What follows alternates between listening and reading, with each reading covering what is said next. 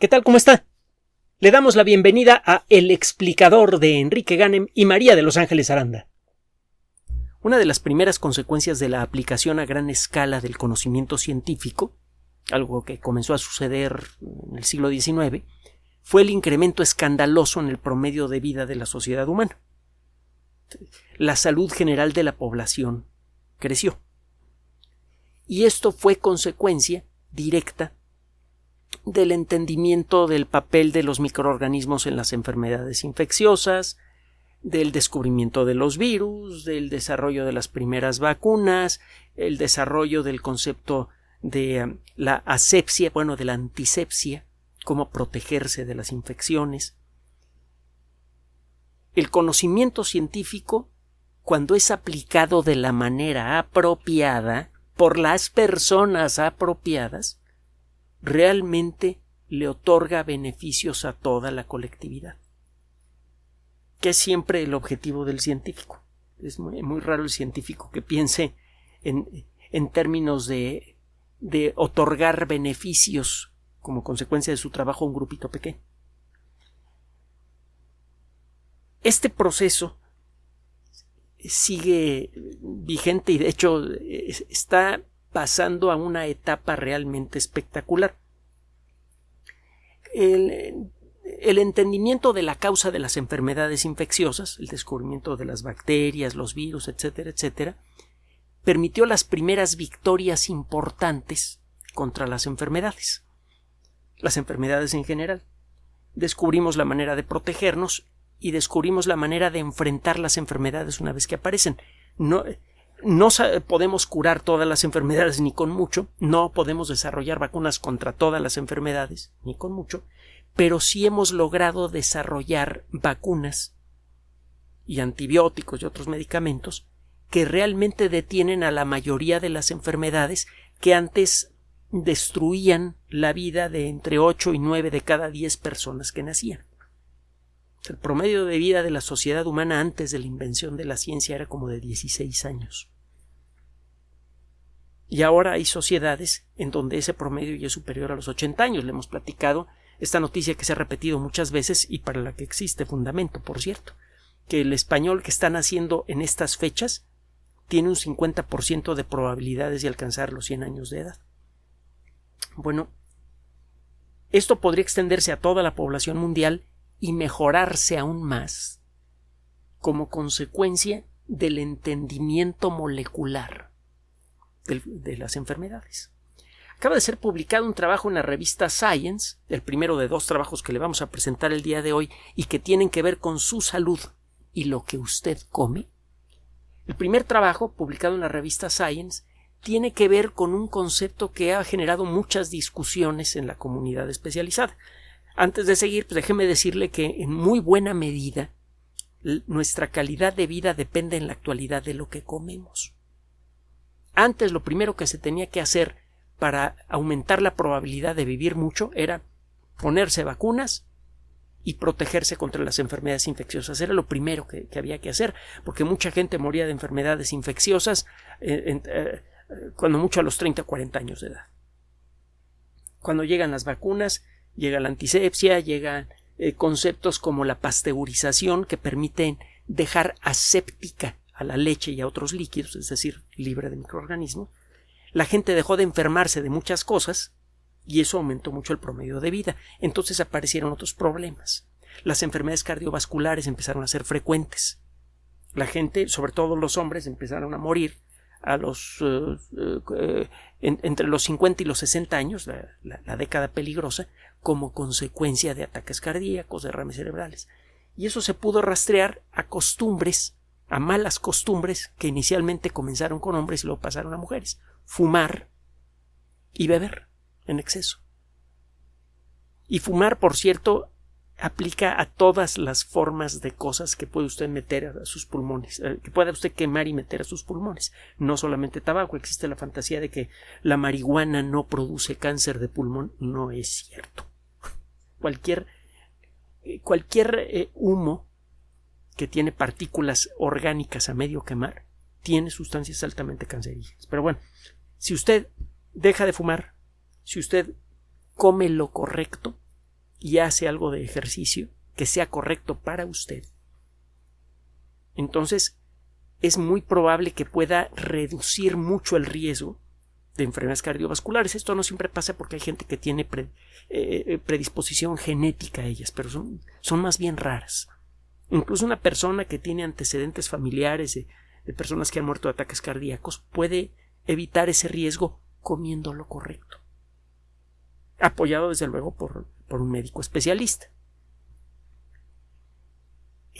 este asunto de las enfermedades cardiovasculares comenzó a tomar vigencia por allá de la década de los 60, 70, que fue cuando empezamos a descubrir cómo lo que comemos puede afectar la salud de nuestro sistema circulatorio. Fue quizá por primera vez que quedó patente a nivel molecular que nuestra salud depende de lo que comemos ya tenemos cubierto más o menos bien el asunto de las enfermedades infecciosas, todavía tenemos que desarrollar nuevas vacunas, etcétera, etcétera, pero en general el asunto de las enfermedades infecciosas lo tenemos más o menos bien contenido. Pero nos falta ahora corregir el siguiente paso. Mucha gente que está bien vacunada, que eh, está protegida de agentes infecciosos, que son la primera causa de muerte en todo el mundo, son víctimas de lo que comen regresamos al estudio publicado en la revista Science. Tiene tiempo que algunos científicos eh, eh, insisten en que el comer poco de manera cuidadosamente controlada por un experto puede tener efectos buenos en la salud.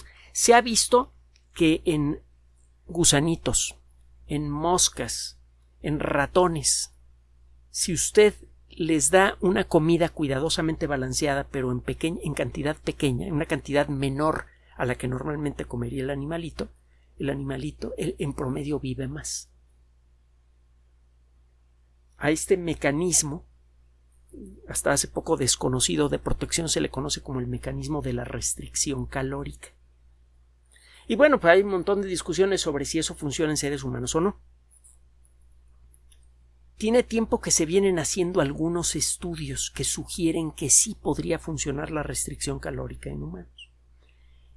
Este trabajo, insisto, publicado en Science, así que es bastante creíble, involucra a, más de 200 participantes. Eh, participantes de distintas edades, con distintos antecedentes médicos, etcétera, etcétera, familiares. Se hacen dos grupos que tengan más o menos la misma composición de gente joven, de gente mayor, gorditos, flaquitos, etcétera, etcétera. Perdón. Dos grupos estadísticamente similares.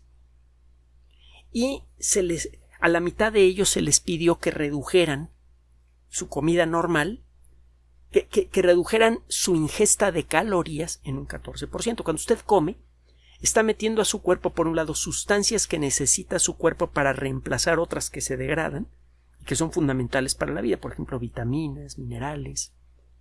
Y por otro lado, está metiendo usted moléculas como el almidón, que costó mucho trabajo construir. Fue necesario gastar mucha energía para pegar los átomos que forman el almidón. Cuando se rompen parcialmente estas uniones se libera esa energía. Una de las muchas unidades que se utilizan para medir energía es la caloría. Otro día platicaremos con el rollo de las calorías. El caso es que si usted quiere medir la cantidad de energía que tiene por gramo un alimento, busca una medida en calorías. Puede usted buscar otras unidades para medir la energía, como los joules, los ergs, etc. En, el mundo de la eh, medicina eh, y, la nutrición se utiliza el término caloría que tiene, eh, tiene una cierta lógica. Otro día platicamos del asunto. Bueno, Usted ve qué es lo que comen las personas de, este, de estos dos grupos, qué es lo que comen regularmente, y a la mitad de ellos les dicen, mira, tú en lugar de comerte esto, ahora te vas a comer esto otro. Les diseñan una dieta que involucre lo mismo que siempre han comido, pero con un 14% menos de calorías. Y estas personas accedieron a mantener eh, a mantenerse en contacto con el grupo de investigación por dos años el resultado final acaba de, acaba de ser publicado. Encontraron varias cosas muy interesantes. A nivel molecular. Primero, la restricción calórica parece que sí funciona en seres humanos. Es decir, que si usted con el apoyo, esto hay que insistirlo eh, eh, eh, momento a momento, no, no, no quiero que saque las conclusiones equivocadas. Una dieta cuidadosamente balanceada solamente la puede diseñar un nutriólogo. No se vaya a esas dietas publicadas por, por doctores en libros que, que, luego se vuelven bestsellers. Algunas de esas dietas son verdaderamente peligrosas y otras son simplemente inútiles. Si quiere saber qué comer, acérquese a un experto, a un nutriólogo. Y una buena fuente de información sobre nutrición, de las mejores que hay en el mundo, es el, eh, el apartado sobre alimentación que tiene la página web de la Escuela de Salud Pública de la Universidad de Harvard. Harvard Public Health School o Public Health School. Busque el término así en Internet y ponga la palabra pirámide. Y va a aparecer la pirámide alimenticia famosa. Que por cierto es muy diferente a la que había hace algunas décadas. Bueno, el caso es que si usted establece un régimen bien planeado de restricción calórica en seres humanos, como se planteó en este estudio, pasan cosas bien interesantes. Sabemos que en buena medida el deterioro de la salud, que está relacionado con enfermedades como eh, eh, diabetes, hipertensión, etc., está también de alguna manera relacionado con un mal funcionamiento del sistema inmune. En particular, con el mal funcionamiento de las células T, de las que hemos hablado en muchas ocasiones. Las células T son las que hacen que una persona vacunada correctamente contra COVID-19 tenga un muy bajo riesgo de enfermar gravemente si el virus logra entrar. Acuérdese de lo que hemos platicado de las células T. Las células T se encargan de destruir cualquier cosa mala en el interior del cuerpo. Por ejemplo, células que han sido invadidas por virus y que están produciendo copias del virus. O células cancerosas. Normalmente las células T las encuentran y las hacen pomada. Bueno, las células T no funcionan igual de bien en personas obesas y eso de alguna manera está asociado también con el desarrollo de diabetes. Eso está relacionado de alguna manera con el desarrollo de hipertensión y la relación apenas estamos empezando a aclararla gracias a que contamos con herramientas moleculares más precisas. ¿Qué encontraron los investigadores? Bueno, la mayoría de las células T, bueno, las células T son producidas en una estructura que está en el cuello que se llama timo. El timo es un órgano que se hace viejo más rápido que todos los demás órganos prácticamente. Cuando tiene usted 40 años, en un ser humano típico, el 70% del timo ya está cubierto con un tejido grasoso y ya no produce células T. Es decir, que la cantidad total de células T que está produciendo nuestro cuerpo es mucho menor cuando llegamos a los 40 años. Y es por eso que mientras más viejo se hace uno, más fácilmente se enferma. Porque hay menos células T para combatir una infección o el desarrollo de cáncer o cualquier otro problema eh, que pueda ser atacado por células T. Bueno, ¿qué encontraron estos investigadores? Utilizando la técnica de la resonancia magnética eh, básica y la resonancia magnética funcional, lograron determinar que la gente que participó en este estudio y que accedió a esta reducción en la ingesta de calorías tenía un timo que se veía más joven en solo dos años. Esto sorprendió bastante a los investigadores. Hay algunos órganos que pueden rejuvenecer, por ejemplo, el hígado si usted corta una parte importante del hígado y el resto está sano, lo que queda del hígado regenera el tejido perdido. Es un poco lo que pasa con las colas de las lagartijas. Ojalá pudiéramos hacer eso con todo el cuerpo. Mientras quede suficiente hígado sano, se puede recuperar aquello que, eh, aquella parte del hígado que se ha perdido por algún problema. Bueno, el hígado sí se puede rejuvenecer, pero prácticamente es el único órgano que, que experimenta esto, cuando menos eso creíamos. Resulta que con restricción calórica el timo rejuvenece parcialmente. Aumenta mucho la producción de células T. Incluso la parte del timo que ya se había convertido en una masa grasosa se recupera parcialmente y comienza a producir células T de nuevo.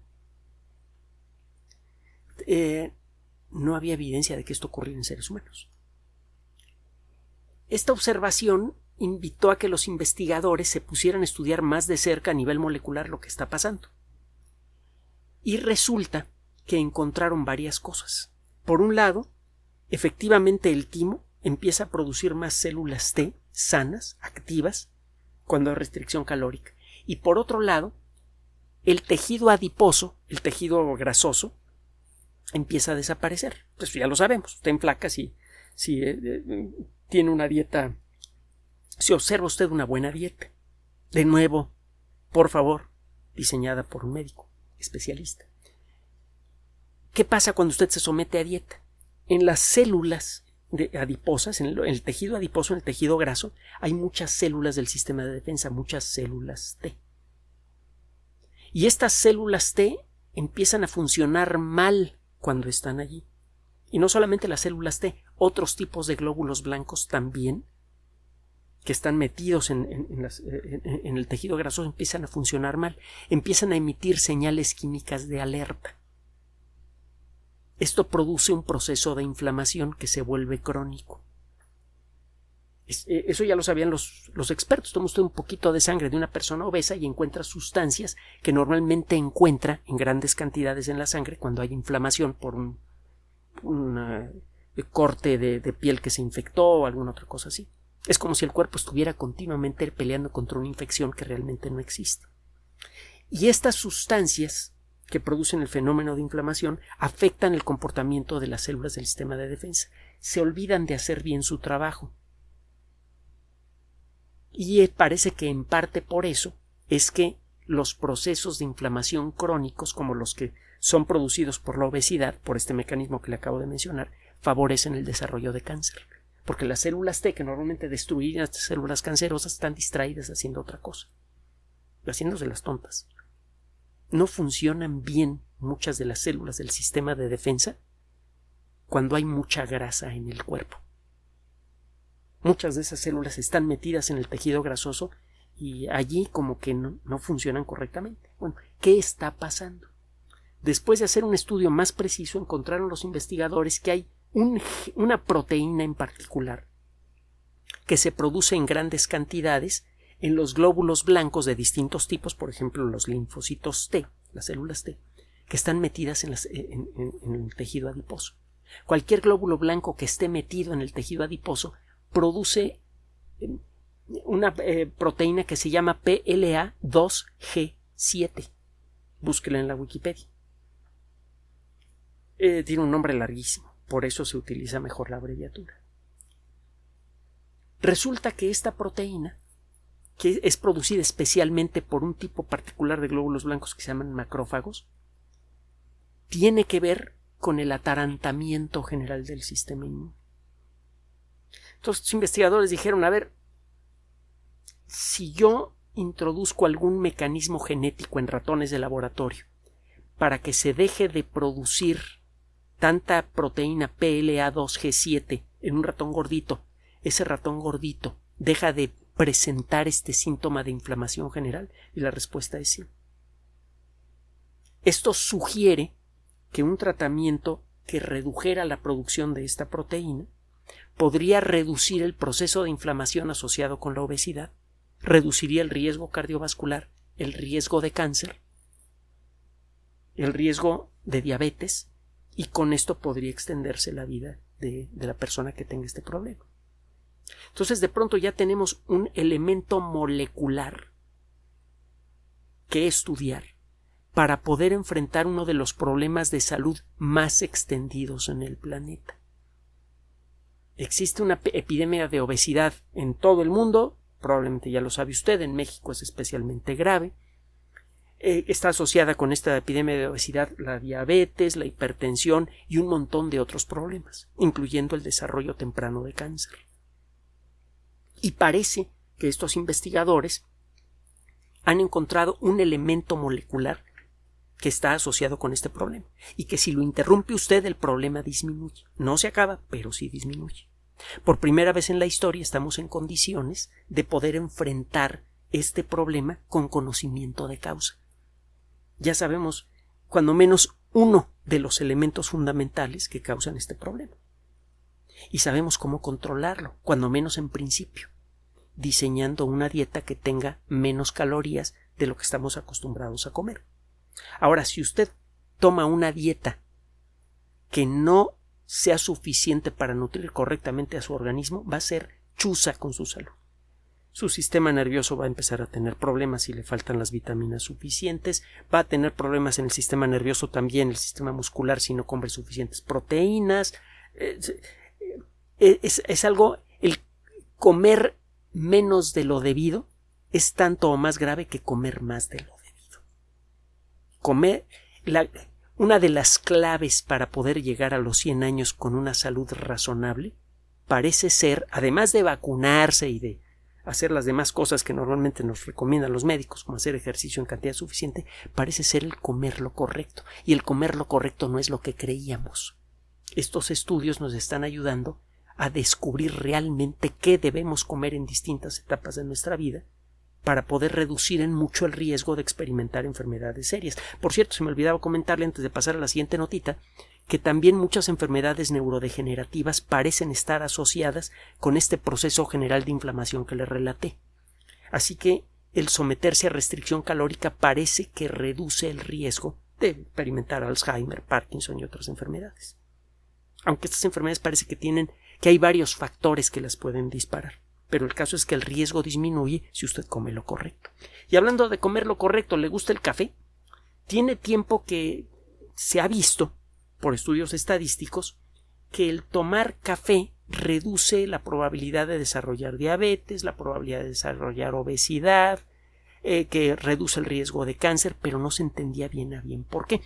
Acaba de ser presentado un trabajo por investigadores de la Universidad McMaster's en una revista muy reconocida también, Nature Communications. Los artículos de Nature Communications son gratuitos, por cierto, y dependen de editorial Nature, que es una editorial equivalente a Science, así que el día de hoy estamos muy balanceados en las notas de alimentación. Se ha encontrado que cuando usted toma cafeína, efectivamente el riesgo promedio de desarrollar enfermedades cardiovasculares y algunas enfermedades neurodegenerativas disminuye. Si toma usted entre dos y tres tazas de tamaño promedio de café al día, con cafeína, se inicia un proceso molecular que reduce de manera ahora ya entendida el nivel de colesterol de baja densidad en la sangre. Usted seguramente ha oído hablar de que el colesterol en la sangre en exceso es malo, pero que hay varios tipos de colesterol, que si el colesterol bueno es alto no es muy preocupante, pero el colesterol malo sí. El colesterol malo es el colesterol de baja densidad. Otro día le platico cómo va el rollo. Tiene que ver con la forma en la que se transportan las moléculas de colesterol en la sangre.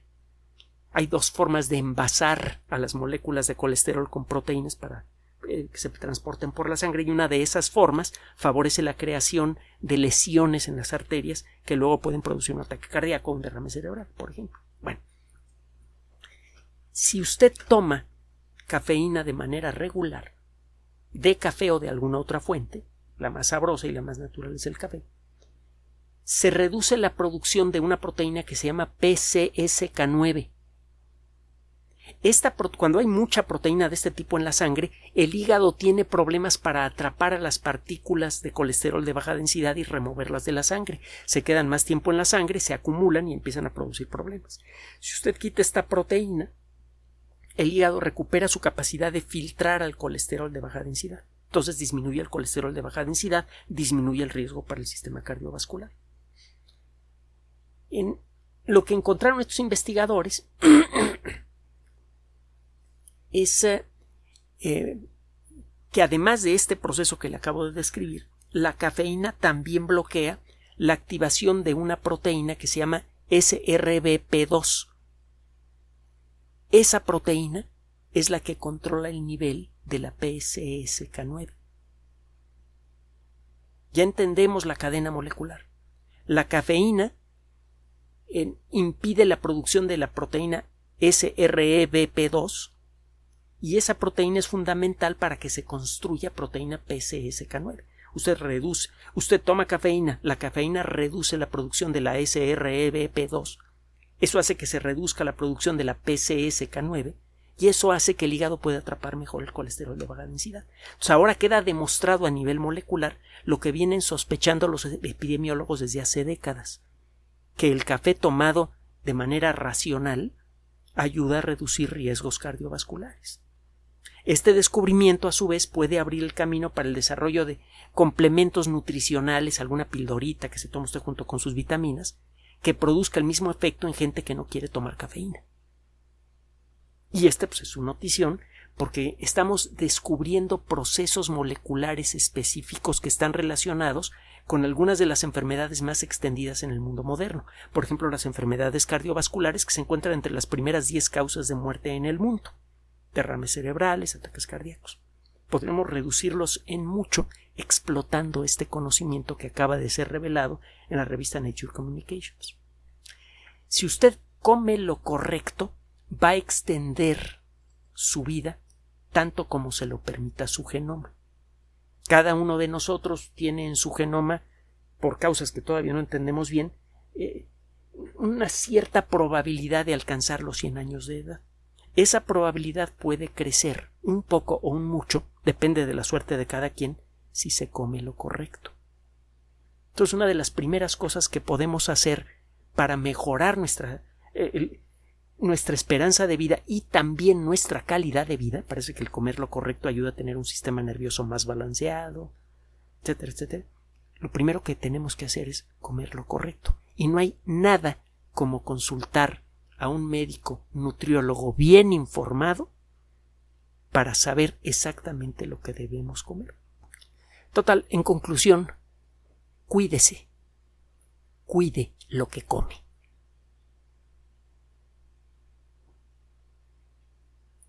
Gracias por su atención. Además de nuestro sitio electrónico www.alexplicador.net, por sugerencia suya tenemos abierto un espacio en Patreon, el explicador Enrique Ganem, y en PayPal, el explicador patrocinio por los que gracias a su apoyo sostenemos este espacio. Puede usted descargar gratuitamente estos audios en formato MP3 en Spotify y en iTunes como El Explicador sitio oficial y en SoundCloud como El Explicador y con formato de video en YouTube en El Explicador sitio oficial.